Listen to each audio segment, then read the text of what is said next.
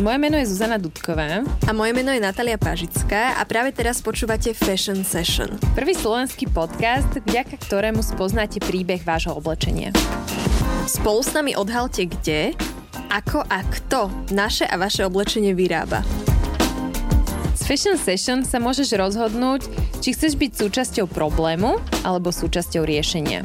Tak poďme na to. Ahojte. Čaute. Kamaráti, dneska pokračujeme v téme digitálna móda a teda nadviažeme na minulú epizódu. Minule sme sa zamerali na digitálnu módu len ako na takéto oblečenie, ktoré môžete používať cez filtre, alebo vám tri dé dizajneri dorobia priamo na fotku alebo na video. A to bola obsiahla téma sama o sebe. Dneska si ideme prebrať ďalšie možné využitia digitálnej módy. Pozrieme sa na tvorbu digitálnych strihov, na virtuálne kabinky, na digitálne modelky a influencerky, na metaverse a na NFTčka. Takže určite dneska ostaňte s nami, bude to veľmi zaujímavé. Jingle! Takže prvým využitím bola digitálna moda ako oblečenie v digitálnom svete, to sme si prebrali v minulej epizóde. A dneska začíname témou Digital Patterns. Po slovensky je to tvorba digitálnych strihov. Natka nikdy nevie povedať, že čo sú to patterns. Áno, je to strih. Uh, lebo pattern je po anglicky aj vzor. A ono, je to aj vzor aj po slovensky, že dá sa to nazvať vzorom, ale vzor si ľudia predstavia ako print. Takže, dobre, to je jedno. Proste máme tu tvorbu digitálnych strihov. Takže, modné značky uh, tiež zavádzajú digitálne metódy výroby prototypov. To už je bežná súčasť e, väčšiny takých tých veľkých značiek a tým vlastne znižujú množstvo odpadu a ten čas, ktorý normálne na realizáciu tých fyzických prototypov potrebujú. Dá sa teda povedať, že tak zefektívňujú celú tú fyzickú výrobu. Takže máme tu síce digitálne strihy, alebo teda využitie tej digitálnej módy spôsobom, ktorý presahuje aj do tej fyzickej výroby a do toho fyzického sveta. Takým dôkazom, že je to naozaj relevantné, je aj to, že napríklad na našej škole Amsterdam Fashion Institute sme mali samostatný predmet pre dizajnerov a manažerov, ktorí tam sa učili tvoriť tieto digitálne strihy. Takže naozaj je to už bežná prax. Zuzi, povedz nám teda, ako funguje výroba takýchto digitálnych strihov. Digitalizácia umožňuje odevným značkám preskočiť fyzické vzorky. V odevnom priemysle to funguje tak, že napríklad dizajner v Taliansku navrhne dizajn. Následovne ten dizajn pošlú do fabriky, ktorá je, dajme tomu, v Bangladeži a tam ten dizajn dajú ušiť. Keď je ten výrobok ušitý, tak to zase naspäť pošlú do Talianska. No a tento kúsok lieta hore-dole po svete, aby sa spripomienkoval kvôli nedostatkom, následovne sa vždy musí vrátiť do fabriky na prerábku a tieto vzorky môžu hore-dole precestovať až pätnásťkrát, kým sa značka rozhodne, že finálny produkt bude takýto a fabrika sa pustí do výroby. A predstavme si, že by sa toto celé dialo len digitálne, čiže spripomienkovali by sa vždy len tie digitálne vzorky, nie fyzické, čo by ušetrilo čas, zdroje aj peniaze. A čo je podľa mňa veľmi pozitívne, je, že niektoré firmy už čiastočne takto fungujú aj dnes. Áno, dneska to už naozaj využívajú značky ako Burberry, Calvin Klein, Tommy Hilfiger alebo dokonca aj Nike. Takže pre rekapituláciu, tvorba digitálnych strihov je jedno perfektné využitie digitálnej módy už aj v tomto momente. Áno, a má presah aj do fyzického sveta, lebo na konci dňa ten produkt bude naozaj existovať. Len teda v rámci toho procesu výroby to ušetrí veľmi veľa zdrojov, peňazí, všetko, čo sme spomenuli. Ale, Zuzi, treba ešte podľa mňa spomenúť, že tie značky to nerobia primárne kvôli udržateľnosti, ale kvôli tomu, že im to šetrí čas a peniaze, pretože čas sa u nich rovná peniaze a hlavne to veľmi nahráva do karát fast fashion značkám, pretože oni takýmto spôsobom budú môcť tú módu točiť a vyrábať a tie trendy obracať ešte rýchlejšie, ako to robia teraz. Hej, veď o tom je digitalizácia. Áno. Že sme rýchlejší. Áno, áno. Takže len aby ste vedeli, že nie tá, že tá hlavná motivácia nemusí byť vždy tá udržateľnosť, aj keď to má aj tie samozrejme výhody, ale ide tam hlavne o to, že čas sú peniaze a, a tak. No ja si ale nemyslím, že udržateľnosť má byť hlavná motivácia značiek vyrábať. To má byť proste samozrejmosť. No, no, no, no, no. no. Presne tak. Ďalším využitím digitálnej módy sú digitálne kabinky. Americký gigant Walmart v roku dvetisícdvadsaťjeden kúpil firmu Zikit, ktorá vyvinula virtuálne skúšobné kabinky. Zámerom je zlepšiť nákupný zážitok zákazníkov na webovej stránke Walmartu. Takže táto firma Zikit prináša riešenie jednej z najväčších prekážok online nákupu, a to je online skúšanie si oblečenia. Poznáme. Všetci nemáme to radi. Väčšina z nás. Zikit umožňuje nakupujúcim vidieť digitálne výrobky na sebe po nahratí fotografií pomocou technológie rozšírenej reality. To znamená, že ja keď si budem chcieť kúpiť nejaké rifle, tak ja si ja prídem na web, nahrám si tam svoju fotku a ja uvidím, ako v digitálnej forme sedia tie rifle na mojej postave, čo je podľa mňa revolučné. No a táto firma Zikit sídli v Izraeli a ponúka software na virtuálne skúšanie už značkám ako napríklad Tommy Hilfiger, Tony som chcel povedať, Tommy Hilfiger, Adidas alebo aj Farfetch. No a je to hlavne kvôli tomu super, že naozaj čoraz viac zákazníkov prechádza na online nakupovanie. Hlavne v čase pandémie sme naozaj videli úplne, že obrovský nárast. Takže tieto značky čoraz viac sledujú tieto technológie a snažia sa nám vylepšiť ten zážitok z toho nakupovania online. Jedna vec je, že uvidíte, ako ten strih sedí na vašej postave, ale zároveň veľa ľudí si objednáva kvôli tej neistote tri rôzne či- veľkosti, alebo si objednáte proste S-ko aj M-ko, lebo nikdy neviete, že čo vám sadne lepšie, tak toto by to mohlo vyriešiť uh, aj túto problematiku a tým pádom by ste si mohli objednať len to, čo už viete dopredu, že vám cca bude najlepšie sedieť.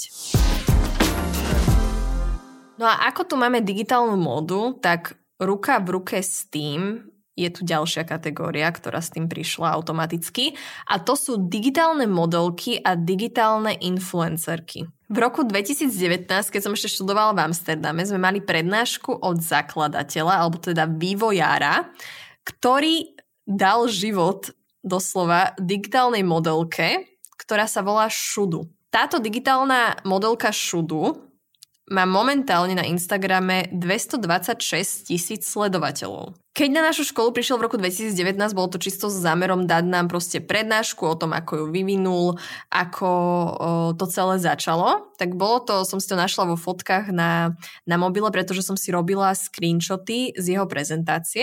A bolo to teda štrnásteho novembra presne. A ideme retrospektívne. dvadsiateho druhého apríla v roku dvetisícsedemnásť uverejnil na internet prvú fotku tejto modelky Shudu. Ako už vždy, choďte na Instagram a naťukajte si tam, že es há u dé u bodka gram a uvidíte, ako vyzerá. Určite si ju chodte pozrieť, ale pre taký opis je to vlastne afroameričanka, má veľmi krátke vlasy, je chudá, vysoká a vlastne on sa inšpiroval Bábikou, alebo teda Barbinou, ktorá teda mala pripomínať ženu z afrického kmeňa. Keď uverejnil jej fotku na internete, tak to vyvolalo veľmi veľa reakcií a taký boom, lebo každý sa pýtal, že kto to je, kto je táto kráska. Modelingové agentúry sa začali zaujímať, modné značky, všetci chceli vedieť, že kto je vlastne Shudu, a ľudia aj v komentároch riešili, že či je vlastne digitálna alebo nie je digitálna, ale veľa ľudí naozaj malo pocit, že ona je reálna. Čiže naozaj chceli vedieť, že kto tá Shudu je. Dokonca dvadsiateho piateho júla dvetisícsedemnásť, čiže tri mesiace na to už mala prvú kolaboráciu so značkou Soul Sky Brand, kde oni jej vlastne poslali tričko a on ho cez počítač na tú Shudu obliekol. A normálne mala takúto akože kolaboráciu na Instagrame. Neskôr prišla Fenty kampaň, titulky magazínov ako Harper's Bazaar, editoriály vo Vogue, a teda normálne digitálnu modelku využívali namiesto fyzických a teda živých modeliek. Veľmi sa mi páčilo, že na tej prezentácii sme sa zamýšľali aj tak kriticky, aj teda on sám, že či to je zdravé pre spoločnosť, aké to môže mať výhody a rôzne nevýhody. Čo sa týka tých výhod, tak ma veľmi zaujala zrovna výhoda, ktorá sa týka udržateľnosti, a to je následovná. Týkalo sa tu titulky Harper's Bazaru arabského, kde teda je Shudu v takých obrovských šatách, je v prírode na nejakej ako keby kvázi púšti kamenistej. A on povedal taký zaujímavý príklad toho, že normálne, keby sa išlo niečo takéto fotiť, tak tým, že som aj bola modelka, tak viem, že to naozaj takto funguje, že vy musíte celý ten tím ľudí previesť do tej krajiny na tú lokáciu. Čiže máte tam uh, make-up artistu, hairstylistu, prípadne to je jedna osoba v jednom, ale proste máte tam veľa osôb produkčného, fotografa a tak ďalej, nejakých asistentov a vy všetkých týchto ľudí musíte dopraviť na to miesto. Čiže tam máme nejakú emisnú stopu už len tým, že tam musia letieť. Ďalej, uh, tie veci, ktoré sa na tie fotenia využívajú, sú častokrát veci, ktoré už sa nikdy nevratia uh, do obchodov, pretože sa na tom fotení zničia a teda ráta sa s tým, že to bude využité len na takéto propagačné účely. Tým pádom je tam aj nejaká cena toho, že sa to environmentálne, teda že sa to oblečenie môže naozaj zničiť a už nikdy nebude ďalej predateľné. Čiže v tomto smere mi to ako keby dáva zmysel, že to môže byť celkom zaujímavé aj z tohto hľadiska, že sa to celé vlastne spraví uh, v miestnosti, v počítači a nemusí sa toto celé za tým uh, diať, čo sa normálne na tých foteniach deje. Druhá zaujímavá vec, trošku taká kritickejšia teraz, uh, čo sme tam preberali, bolo, že ľudia aj jemu častokrát hovorili, že či to je vôbec zdravé, že my tu ukazujeme nejaké digitálne modelky, ktoré samozrejme budú podľa jeho nejakej vízie dokonalé a či je to v pohode ľuďom ukazovať takúto formu krásy, ktorá je že úplne nedosiahnuteľná, pretože je digitálna. On mal na to taký zaujímavý argument, že či je pre ľudí lepšie alebo horšie vidieť modelku, ktorá je digitálna a vedia od začiatku, že je fake, lebo teraz je to už proste priznané, že to sú digitálne modelky, alebo teda, že Shudu je digitálna. Alebo či pre našu psychiku náhodou nie je horšie, keď vidíme reálne celebrity, reálne modelky, ktoré sú ale potom tak následne v tom Photoshope upravené, že aj tak by si ich naživo nespoznala. Čiže normálne magazíny, a hlavne teda dneska sa už retušuje o niečo menej, by som niekedy povedala, ale v minulosti sa naozaj retušovalo všetko, každá jedna vrázka, kruhy pod očami, všetko. A dokonca ja, som, ja mám také fotky z modelingu, že moja babka ma tam nespoznala, takže viete si predstaviť. Takže čo je vlastne lepšie? Lebo my už od začiatku modných magazínov predávame ľuďom nejakú víziu toho, že ako by mohli mali vyzerať, ale pritom to nie je reálne. A ľudia si myslia, ale že to reálne je, pretože veľa z nich nevie pracovať s Photoshopom alebo nevedia, že čo všetko sa dá v tom počítači upraviť. Alebo keď vidíme digitálnu modelku, ktorú, o ktorej aj tak vieme, že nie je reálna, tak možno sa k nej aj tak veľmi až tak nebudeme prirovnávať, pretože od začiatku vieme, že je fake. Zuzi, čo si o to myslíš? No ja si tu teraz pozerám všetky tie virtuálne modely a modelky, lebo sú aj muži. A porovnávaš sa tak, či tak, ak sa raz porovnávaš, tak sa budeš porovnávať aj, to je jedno, či vieš, že je to reálne alebo nereálne. Akože tie fotky vyzerajú tak dokonalo, že zaprvé ťa nenapadne, že to nie je naozajstný človek. To nemáš odkiaľ vedieť, že to je, keby to nemalo, keby to tí ľudia nemali napísané v popise, tak ťa to nenapadne vlastne, že to nie je reálny človek, to je prvá vec. A druhá vec, ja si nemyslím, že len preto, že vieš, že je niekto digitálny, sa s ním nebudeš porovnávať. No jasné, akože keď sa chceš porovnávať, tak aj tie digitálne modelky prezentujú nejaký obraz krásy, ktorá nám je blízka, čiže logicky, že chceme tak vyzerať. Áno, to máš pravdu. No hlavne, vieš, ide o to, že my sa po, ja neviem, koľka tých desiatkách rokov ideme rozprávať o tom, že prečo sa ľudia porovnávajú? No prečo? Lebo sme desiatky rokov masírovaní tým, ako by mal vyzerať ideál krásy podľa niekoho. No. Takže, vieš, presne. To je stále to isté, len teraz je to v inom šate digitálnom. Určite, ale to, čo si ešte hovorila s tým digitálnom, že to tam nie je spomenuté, alebo teda, že ľudia to nemajú odkiaľ vedieť, tak samozrejme, ale ono sa to, uh, tie jeho modelky, lebo on nemá len jednu. On od Shudu založil potom následne aj Coffee, Dagny brand Coffee, je dokonca muž, čiže má tam už aj muža digitálneho. Tak uh, on to, je to automaticky potom s tými modelkami, aj s tými popiskami, aj na Instagrame, že je to komunikované, že ona je digitálna. Chápem, že to nie každému musí dopnúť, ale napríklad, keď si to porovnáš s bežnými modelkami, ktoré sú len vyretušované, tak tam nikde do popisku ti nepíšu, že modelka prešla obrovskými úpravami v programe Photoshop. Vieš, čo myslím?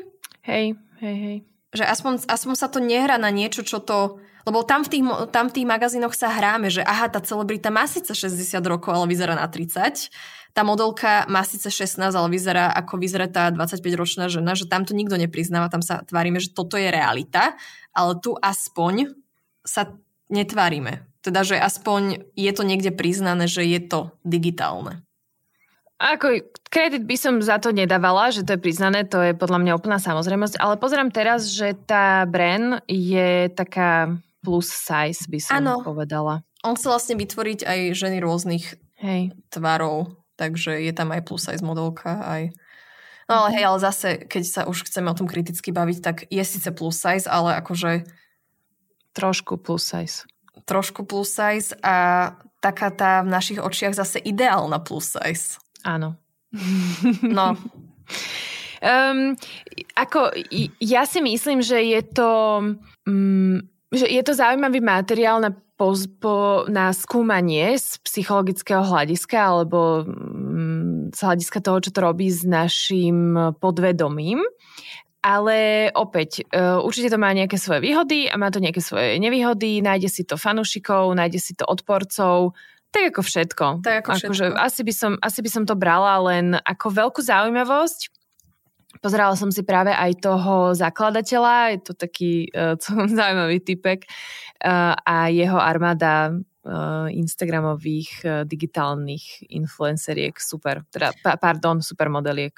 Ešte čo je zaujímavé, on spomínal, že on vlastne vtedy hľadal, podľa mňa už teraz to funguje, lebo však to bolo v roku dvetisícdevätnásť, on hľadal reprezentantov v reálnom svete, ktorí by boli vlastne ten Kofi, tá identita toho Kofiho, tej Shudu a písali by tie príspevky normálne v prvej osobe. Wow, super. Na ten Instagram. Čiže normálne by bol niekto vlastne Shudu v reálnom svete, ktorý by nebol vizuálne ako ona, ale nosil by jej identitu takú tú uh, povahovú a mm-hmm. ponúkol by uh, tú svoju identitu prezentovať pod Shudu na Instagrame.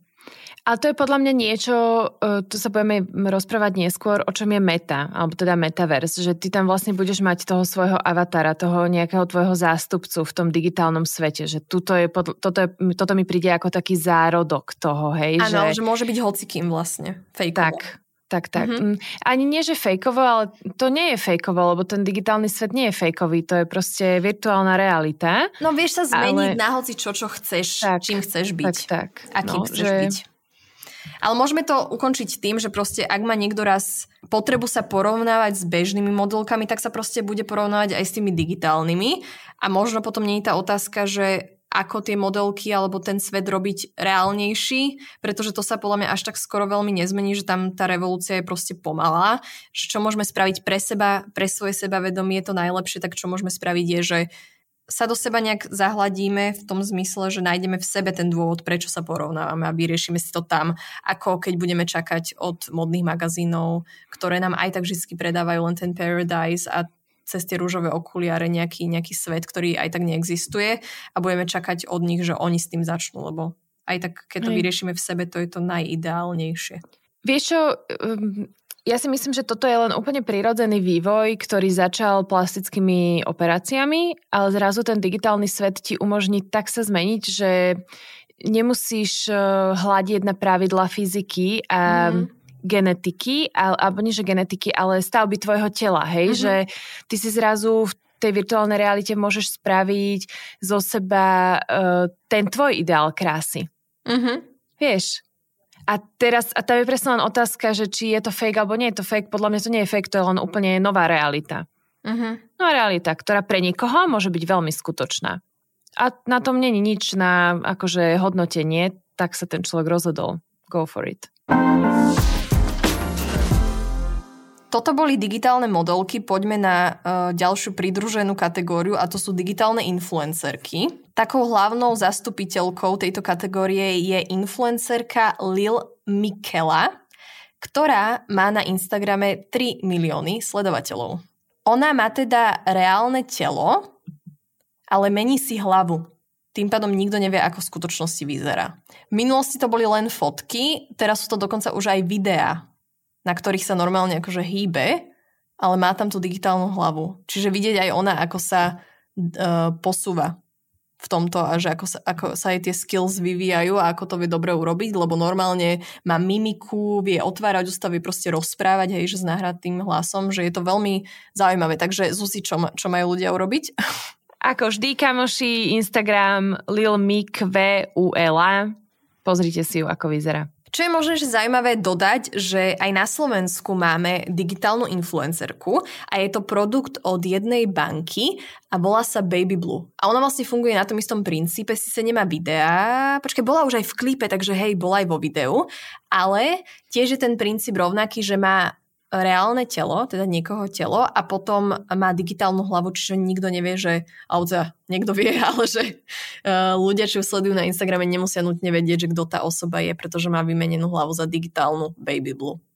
Áno, ak by ste si chceli pozrieť Baby Blue, tak Instagram je bejbi bodka blue. No a ešte sa vrátim na chvíľku tej Lil Miquele, tak ona normálne funguje ako influencerka, je aj v rôznych kampaniách a dokonca mala takú zaujímavú aférku, potičku uh, skrz značku Calvin Klein a cez ich kampaň, lebo Calvin Klein mala taký pokus, uh, že ukážu vzťah medzi dvoma ženami, lenže bol tam malý háčik. Takže bola tam Bella Hadid, ktorá je teda heterosexuálna žena. A ona sa na tom videu boskáva s touto Lil Miquelou, tou virtuálnou influencerkou teda. A ona uvádza o sebe, tým, že je digitálna, tak nikto úplne, že nevie, ale uvádza o sebe, že je bisexuál. Otázka je, že či to není len taká hraná forma na nejaké marketingové účely, ale teda obe sa tam na tomto videu boskávajú a majú oblečené kelvinky a je tam proste hashtag, že in their kelvins. No, ako to dopadlo? Inak to video je stále dostupné na YouTube, už nie priamo od Calvin Klein, ale niekto to natočil a potom uverejnil. Čo sa ale stalo, že firma bola úplne že vypískaná za toto, pretože sa to el gé bé té kvé komunite nepáčilo, lebo sa tam vlastne heterosexuálna žena hrala, že je bisexuálka alebo lesbička a boskávala sa tam s, s touto Lil Miquelou, ktorá tiež nebolo úplne uveriteľné, že je bisexuálna, takže bol to taký trošku krok vedľa, ale Calvin Klein sa potom za to verejne ospravedlnili online. Ja, mne sa páči, keď urobíš chybu, ospravedlníš sa a ideš ďalej. Tak. Poďme teda na Metaverse ako ďalšiu formu digitálneho sveta. Fidgetal, nové slovo. Fidgetal, žargonové spojenie digitálneho a fyzického, sa používa na opis zážitkov z reálneho sveta s digitálnymi prvkami od modných prehliadok až po nakupovanie. Toto inak slovo, to fidgetal, veľmi dobre ten metaverse uh, opisuje jedným slovom, čo skoro si povieme o tom viac. Ja som chcela len dodať, že my sme dokonca na škole mali v poslednom ročníku, keď som pracovala pre našu značku školskú Individuals, my sme mali na konci tohto predmetu fidgetal prehliadku a mali sme tam na obrazovkách avatarov, ktorí nosili digitálne oblečenie v digitálnom svete a boli traja. Čiže mali sme troch digitálnych avatarov, oni sa vlastne striedali s fyzickými model, modelmi, akože mužmi, ktorí tiež boli na prehliadkovom mole, čiže vždy šiel najprv jeden, jeden reálny model a potom tento avatar a bolo to veľmi zaujímavé, že už sa s tým reálne pracuje a keď to vieme my ako študenti s tým pracovať, tak uh, s tým pracujú uh, ešte v pokročilejších verziách aj známe svetové značky. Dokonca moja spolužiačka, ktorá je dizajnerka a pracovala na tejto prehliadke a vyrábala tie digitálne kusky na tých avatarov, tak teraz pracuje pre Vivienne Westwood a robí tam s touto digitálnou modou. Takže je to veľmi zaujímavé. O digitálnej móde sa v poslednom čase veľmi často hovorí práve v súvislosti s metaverzom, čo je teda sci-fi koncept, ktorý sa stal všade prítomným trendy slovom a, o ktorý, a ktorý sa označuje ako budúcnosť internetu. Napríklad v Metaverse Marka Zuckerberga budú mať ľudia malé náhradné postavičky, takže každý, kto bude v Metaverse, bude mať svojho avatara, ktoré sa budú pohybovať po tej digitálnej krajine, budú tam mať tie svoje domy a všetky veci, ktoré tam budete chcieť mať nakúpené v Metaverse. Kabelky. No a tieto vi- kabelky.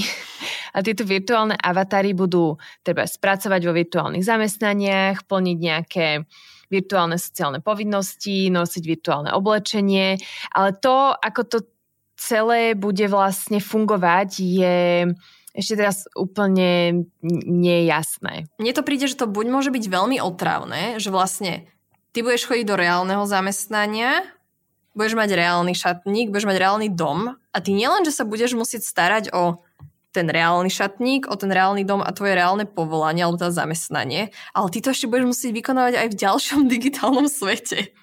Vieš, to ja si nemyslím. Ja si myslím, že tie uh, firmy trebárs budú mať v Metaverse kanceláriu a vy sa budete stretávať tam. No to som Čiže chcela to... povedať. Počkaj, to som chcela povedať, že poprvé buď to môže byť takéto, že pre niekto to bude robiť ešte ako extra vec, lebo vieš, nemôžeme povedať, že všetky všetky zamestnania sa tam presunú. Vieš, určite to budú ľudia mať tiež mm-hmm. ako hobby alebo nejakú hru. Takže mm. poprvé to môže byť takéto, že to plniť funkciu tej voľnočasovej zábavy, že to budete robiť double. Alebo to môže presne nahradiť, ako Zuzka povedala, že reálne fyzické miesto, napríklad kanceláriu. Čiže vy môžete, budete môcť chodiť online, nakupovať v tomto svete, že normálne pôjdete na Rodeo Drive a pôjdete do obchodov s kamošmi z druhej strany sveta, čiže bude to nejaká socializácia s ľuďmi, ktorými, s ktorými sa tak či onak fyzicky stretnúť neviete, čo je podľa mňa super. Alebo môžete mať pracovné stretnutie v nejakej kancelárii, dajme tomu, pracujete s firmou, ktorá je v Hongkongu, nemáte spoločný jazyk, teda pokiaľ teda neviete po anglicky, alebo dajme tomu v Číne, vy neviete po čínsky, oni nevedia po anglicky, tak sa stretnete v nejakej virtuálnej kancelárii a uh, napríklad aj Microsoft pracuje s tým, že vy ako budete rozprávať, vy si vlastne na hlavu dáte vé er okuliare, čiže vy sa prenesiete aj fyzicky, že fakt budete mať pocit, že ste v tej kancelárii a ako vy budete rozprávať, tak v reálnom čase sa to bude prekladať do jazyka, ktorý si uh, zvolí tá druhá strana. Čiže vy môžete mať stretnutie s ľuďmi z Číny a oni si nastavia jazyk, že čínštinu, čiže všetko, čo vy budete hovoriť, sa im normálne ako dubbing bude rovno prekladať do čínštiny, čiže jazyk nebude už nejaká bariéra. Že to je... No, dúfam, že to nepôjde cez Google Translator, lebo Ježiš, tam by no. mohli vzniknúť problémy celosvetové. Nedorozumenia. Áno, to je dobrý point. Ale Natka, vieš čo, my sme ešte nepovedali našim kamošom podcastovým, že čo je to vlastne Metaverse. Mm, to je dobre, mm, že si to spomenula. Takže vráťme sa späť k tomu nejakému vysvetleniu. Takže v skratke je to teda ten virtuálny svet, ktorý zahrňa tú rozšírenú realitu, virtuálnu realitu, tri dé holografické avatary, čiže nás prenesených do tej virtuálnej reality, alebo teda nemusíte vyzerať ako, ako vy, môžete sa zmeniť ako chcete, to sme spomínali tiež. Čiže ako sa Metaverse rozširuje, tak vám ponúkne ten hyperreálny alternatívny svet, lebo naozaj sa budú snažiť o to, aby ste sa tam čo najviac cítili, že to je, že ste vlastne v realite, aj keď budete vo virtuálnom svete. A v tom svete budeme spolu spolu nažívať. No, to je, to je, to je tá predstava. Ale náznaky Metaverse už existujú v online herných svetoch dnes, hej, že tam si to viem premietnúť, že ako to približne môže vyzerať. Napríklad hry ako Fortnite, Minecraft alebo Roblox. Inak to Roblox počujem prvýkrát, nie som, nie, som, nie som herný expert, ale tak možno, kto to hrá, tak to pozná. Teda dúfam, to by bolo fajn. No a uh, spoločnosti, ktoré stoja za týmito hrami, majú ambície stať sa súčasťou aj toho vývoja, toho metaverzu, hej? Že oni to chcú preniesť uh, do toho reálneho sveta. Čiže zastancovia metaverse si predstavujú, že jeho používatelia budú pracovať, hrať a budú zostávať v tom spojení s priateľmi prostredníctvom uh, úplne všetkého, je, že cez koncerty, konferencie, virtuálne výlety, nákupy, že všetko sa vlastne preniesie z toho reálneho sveta fyzického do toho virtuálneho. Zuzi, znie to veľmi sci-fi, ale povedz nám, že kedy takéto niečo môžeme očakávať, že bude to, dožijeme sa toho? To je dobrá otázka. Mark Zuckerberg, ktorý je teda generálny riaditeľ novovzniknutej spoločnosti Meta, vieme, že Facebook sa premenoval na Meta, odhaduje, že to môže trvať päť až desať rokov, kým sa tie kľúčové funkcie Metaverse stanú bežnými. Metaverse však už v súčasnosti existuje v nejakej podobe, aj keď nemusí byť dostupné pre všetkých. Dôležité je povedať, že Meta a Metaverse sú dve rozdielne slova. Meta je spoločnosť, bývalý Facebook, ktorá sa teraz mení, a Metaverse je pomenovanie pre ten online virtuálny svet, hej, to, čo už Natka spomínala. Zahrňa to tú rozšírenú realitu, virtuálnu, tri dé holografické avatári, videá a iné komunikačné prostriedky. Dobre? Dobre. Dobre.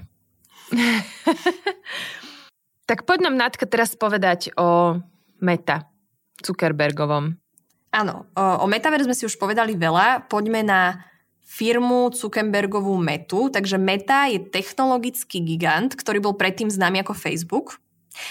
Už do virtuálnej reality významne investoval a ešte aj investovať bude.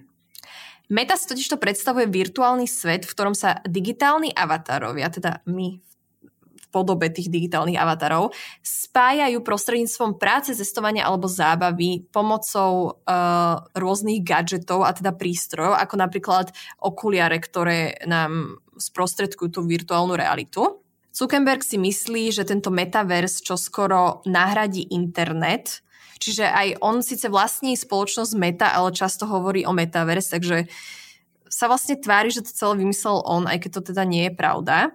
Čo si predstavuje je, že ten internet bude ešte viac pohľcujúci a ešte viac realistický, tým pádom sa od neho nebudeme vedieť odlepiť a budeme žiť v online svete. Niektorí. Niektorí. Neviem, že aké úplne emócie mám, lebo že nemám, nemám z toho vôbec, že zimomriavky. Nemám ani pocit, že by to bolo nereálne, lebo fakt verím, že sa toto proste deje a verím, že si to nájde takú základňu fanúšikov, že to bude, že to tu bude o päť až desať rokov, tak ako si spomínala. Ale necítim k tomu nejakú takú, akože že by som sa cítila ohľadom toho nadšenie, alebo že by som sa na to tešila. Skôr ma to tak nepríjemným spôsobom nefascinuje. Vieš čo, ja mám úplne jasno v tom, že ja nie som cieľovka. Je pre mňa fajn to vedieť, ale moja vízia, kde chcem byť o päť až desať rokov je... Není v iná. Metaverse. Mhm, mhm. Rešpektujeme. Ale Toto myslím rozhodnúť. si, že... Hej, ale myslím si, že je to uh, úplne prirodzený vývoj spoločnosti. Úplne mhm. prirodzený vývoj. Na tom to robíme... tridsať rokov, ak nie viac. Že planéta a životné prostredie pôjdu do zániku a my sa presťahujeme nie na Mars. Tam pôjdu len tí vyvolení. My sa presťahujeme do virtuálneho sveta. Vítajte v Metaverse. Poslednou kategóriou, ktorou to dneska je ukončíme, sú NFTčka. NFTčka, NFTs, to je naozaj slovo dvadsiateho, nie prvého storočia, aj dvadsiateho prvého storočia, ale hlavne roku dvetisícdvadsaťjeden. en ef tí je skratka pre slovo anglické a to je non-fungible token. Po slovensky sa to dá preložiť ako nezameniteľný žetón. Keď hovorím nezameniteľný žetón, predstavím si tie žetóny, čo dávaš do vozíkov, keď ideš nakupovať, vieš. Ale nie je to ono. Už ťa vidím, jak prieš do Lidla a budeš si pýtať, toto je, toto je ten... Toto, toto je to en ef tí? No ale späť k veci, uh, aby sme pochopili, že o akých veľkých číslach sa tu bavíme, čo sa týka popularizácie tohto en ef tí, tak pre porovnanie, v roku dvetisícdvadsať mali NFTčka hodnotu osemdesiatdva celá päť milióna U S D. Dolarov. Áno. A v roku dvetisícdvadsaťjeden, čo je len rok na to, mali už hodnotu sedemnásť miliárd U S D. Čiže ideme z osemdesiatpäť milión na, na sedemnásť miliárd. To je obrovský poskok, pokrok, posun, všetko. A dokonca sú dáta, ktoré sú napríklad z Business Insider, ktoré ukazujú, že dokonca v roku dvetisícdvadsaťjeden sa na konci roka vyšplhali NFTčka, a teda tento trh s NFTčkami, až na štyridsaťjeden miliárd dolárov. Takže ten posun je tam obrovský, ale čo je ešte zaujímavé dodať, že pre porovnanie, tržby na trhu s konvenčným umením predstavovali v roku dvetisícdvadsať približne päťdesiat miliárd U S D. Prečo to hovorím? Pretože podľa Business Insider, teda tie tokeny a teda trh s, s NFTčkami v roku dvetisícdvadsaťjeden dosiahol štyridsaťjeden miliárd a to konvenčné umenie rok predtým päťdesiat miliárd. Čiže už normálne tie NFTčka hodnotovo začínajú doháňať, už skoro aj dohnali konvenčné umenie a teda to klasické offline. To je fascinujúce však, že Úplne. Offline umenie tu máme stovky rokov a niečo digitálne ako keby dosiahne rovnakú hodnotu za pár rokov. Wow. Mm-hmm. A ten náraz no. taký obrovský. Mm-hmm. Za takú mm-hmm. krátku dobu. Zuzi, ale povedz nám, čo naša kamoška Wikipédia hovorí, že čo podľa nej sú tie NFTčka? Kamoši, sadnite si teraz, lebo keď toto prečítam, tak nebudete aj tak vedieť, o čo rozprávam.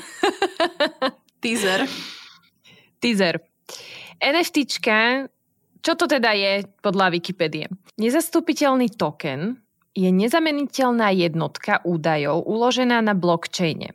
Blockchain je, povedzme, forma digitálnej účtovnej knihy. A tento nezastupiteľný token, ten môžeš predávať alebo s ním obchodovať.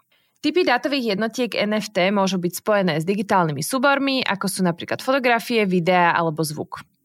Chápeme sa? No, je nám jasné, že sa možno nechápem, lebo keby toto mi niekto prečítal, tak to nechápem ani ja. Ale, kamaráti, vy môžete byť takí vďační za to, že nás máte, lebo my vám to vysvetlíme úplne jednoduchou formou. Uh, my sme na to neprišli samé, my sme si tiež pozreli video, kde to vysvetľovali jednoduchou formou, lebo tiež som z toho bola aj so Zuzkou jeleň, alebo teda sme boli dva jelene.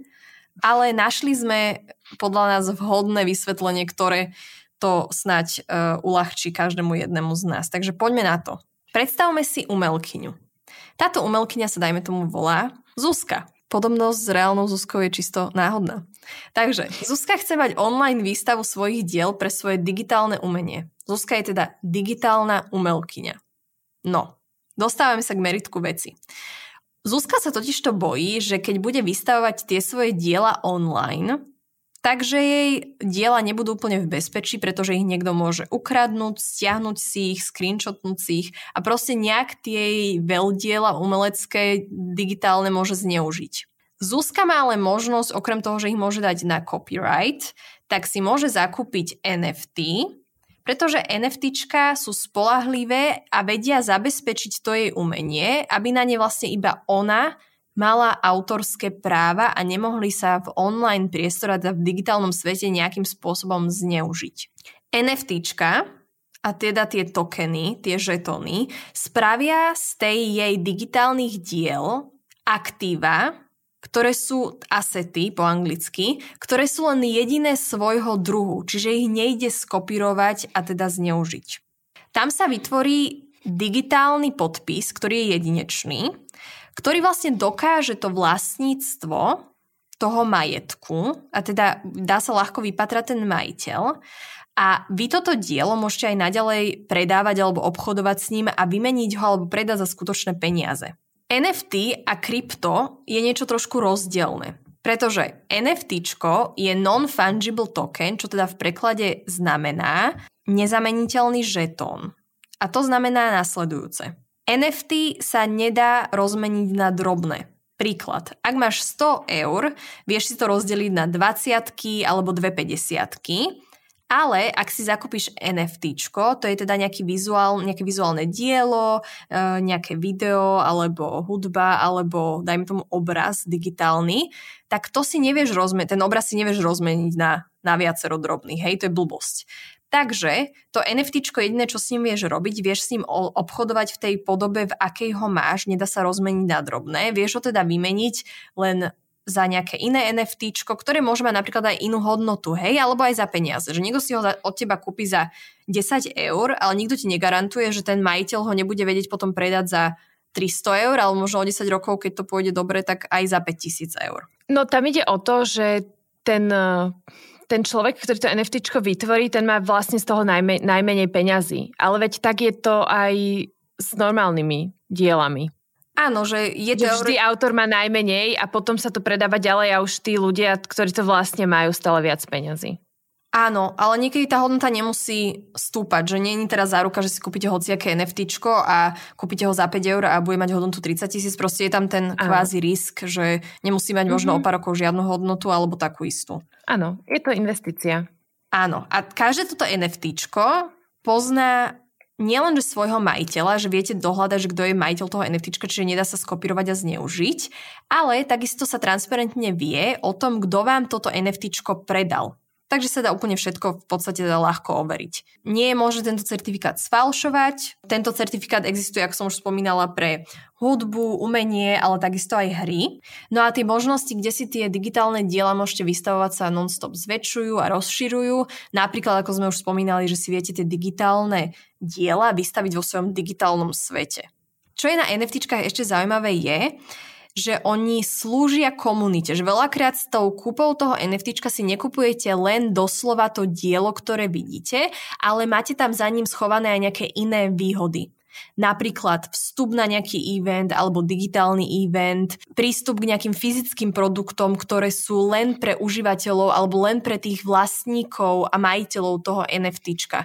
Čiže napríklad si kúpite nejaké, nejakú špeciálnu digitálnu kolekciu e, tenisiek a potom kúpou tých digitálnych e, asetov dostanete aj jeden pár reálnych tenisiek. Alebo si kúpite nejaký digitálny obraz a kúpou toho digitálneho obrazu získate aj vstup na nejaký koncert, napríklad nejakého umelca, e, ktorý možno aj stojí teda za výrobou toho primárneho NFTčka, ktoré ste si kúpili. Takže je to celé také zaujímavé, ale niekedy sa za tým teda skrýva aj oveľa viac ako len ten samotný produkt a má to teda taký komunitný nádych. Krásne si to Natka vysvetlila. No ešte. Dúfam, že ste to všetci pochopili, lebo ja som už tiež z toho zase raz jeleň, ale verím, že som spomenula všetko dôležité. Jediné, čo mi tu Zuzi ešte chýba je, čo sme sa bavili pri každom jednom tomto type, alebo teda využití digitálnej mody. Zuzi, aký dopad má na životné prostredie en ef tí? Áno, razenie a ťažba en ef tí e, si v reálnom svete vyžaduje obrovskú spotrebu energie a prechod na ekologicky účinnejšie metódy pravdepodobne nepríde až tak rýchlo. A čo je teda také troška neblahé, je, že popularita en ef tíčiek naozaj rastie raketovou rýchlosťou. Áno, en ef tí rastú raketovou rýchlosťou a my to nevieme pokryť nejakou obnoviteľnou energiou, takže ten ich ekologický dopad na reálny svet, aj keď existujú v digitálnom svete, je fakt momentálne veľmi, veľmi veľký, lebo si vyžadujú obrovskú spotrebu energie. Podľa mňa, čo je dôležité povedať na záver, je, že digitálna móda pravdepodobne v najbližších rokoch alebo v životoch nás všetkých, ktorí počúvate náš podcast, nenahradí fyzickú módu. Hej, tam sa nemusíme o tom podľa mňa rozprávať. Možno sa to stane o sto rokov. Možno sa to stane, že vlastne v budúcnosti budeme tak vyspelo na tom, že budeme všetci chodiť non-stop holí, lebo vieš, že tu bude klimatická kríza, čiže bude to naozaj veľmi teplo, takže všetci budeme chodiť holí a jediné šatníky, ktoré budeme môcť vlastniť, lebo už nebudú zdroje, budú tie digitálne. Tak? Uvidíme. Lebo keď hovoríš, že raz by sa to stať mohlo, tak iba takto si to viem predstaviť, lebo inak ako nahradíš um, fyzické oblečenie? Um, nemyslím, nemyslím si, že budeme chodiť holí. Prečo? No, a, a, neviem. Ja Nechávame sa to, na tieto veci pozerám inak, takže nechávame to otvorené, interpretácia je na vás. Je na vás úplne, ako si to predstavíte, že čo to bude robiť, uh, ako sa to bude využívať alebo zneužívať v budúcnosti. My si na to počkáme a sme zvedavé, čo sa... A možno ani nie tak. Sme, ale uvidíme. uvidíme. Porozprávame sa o sto rokov. Tak.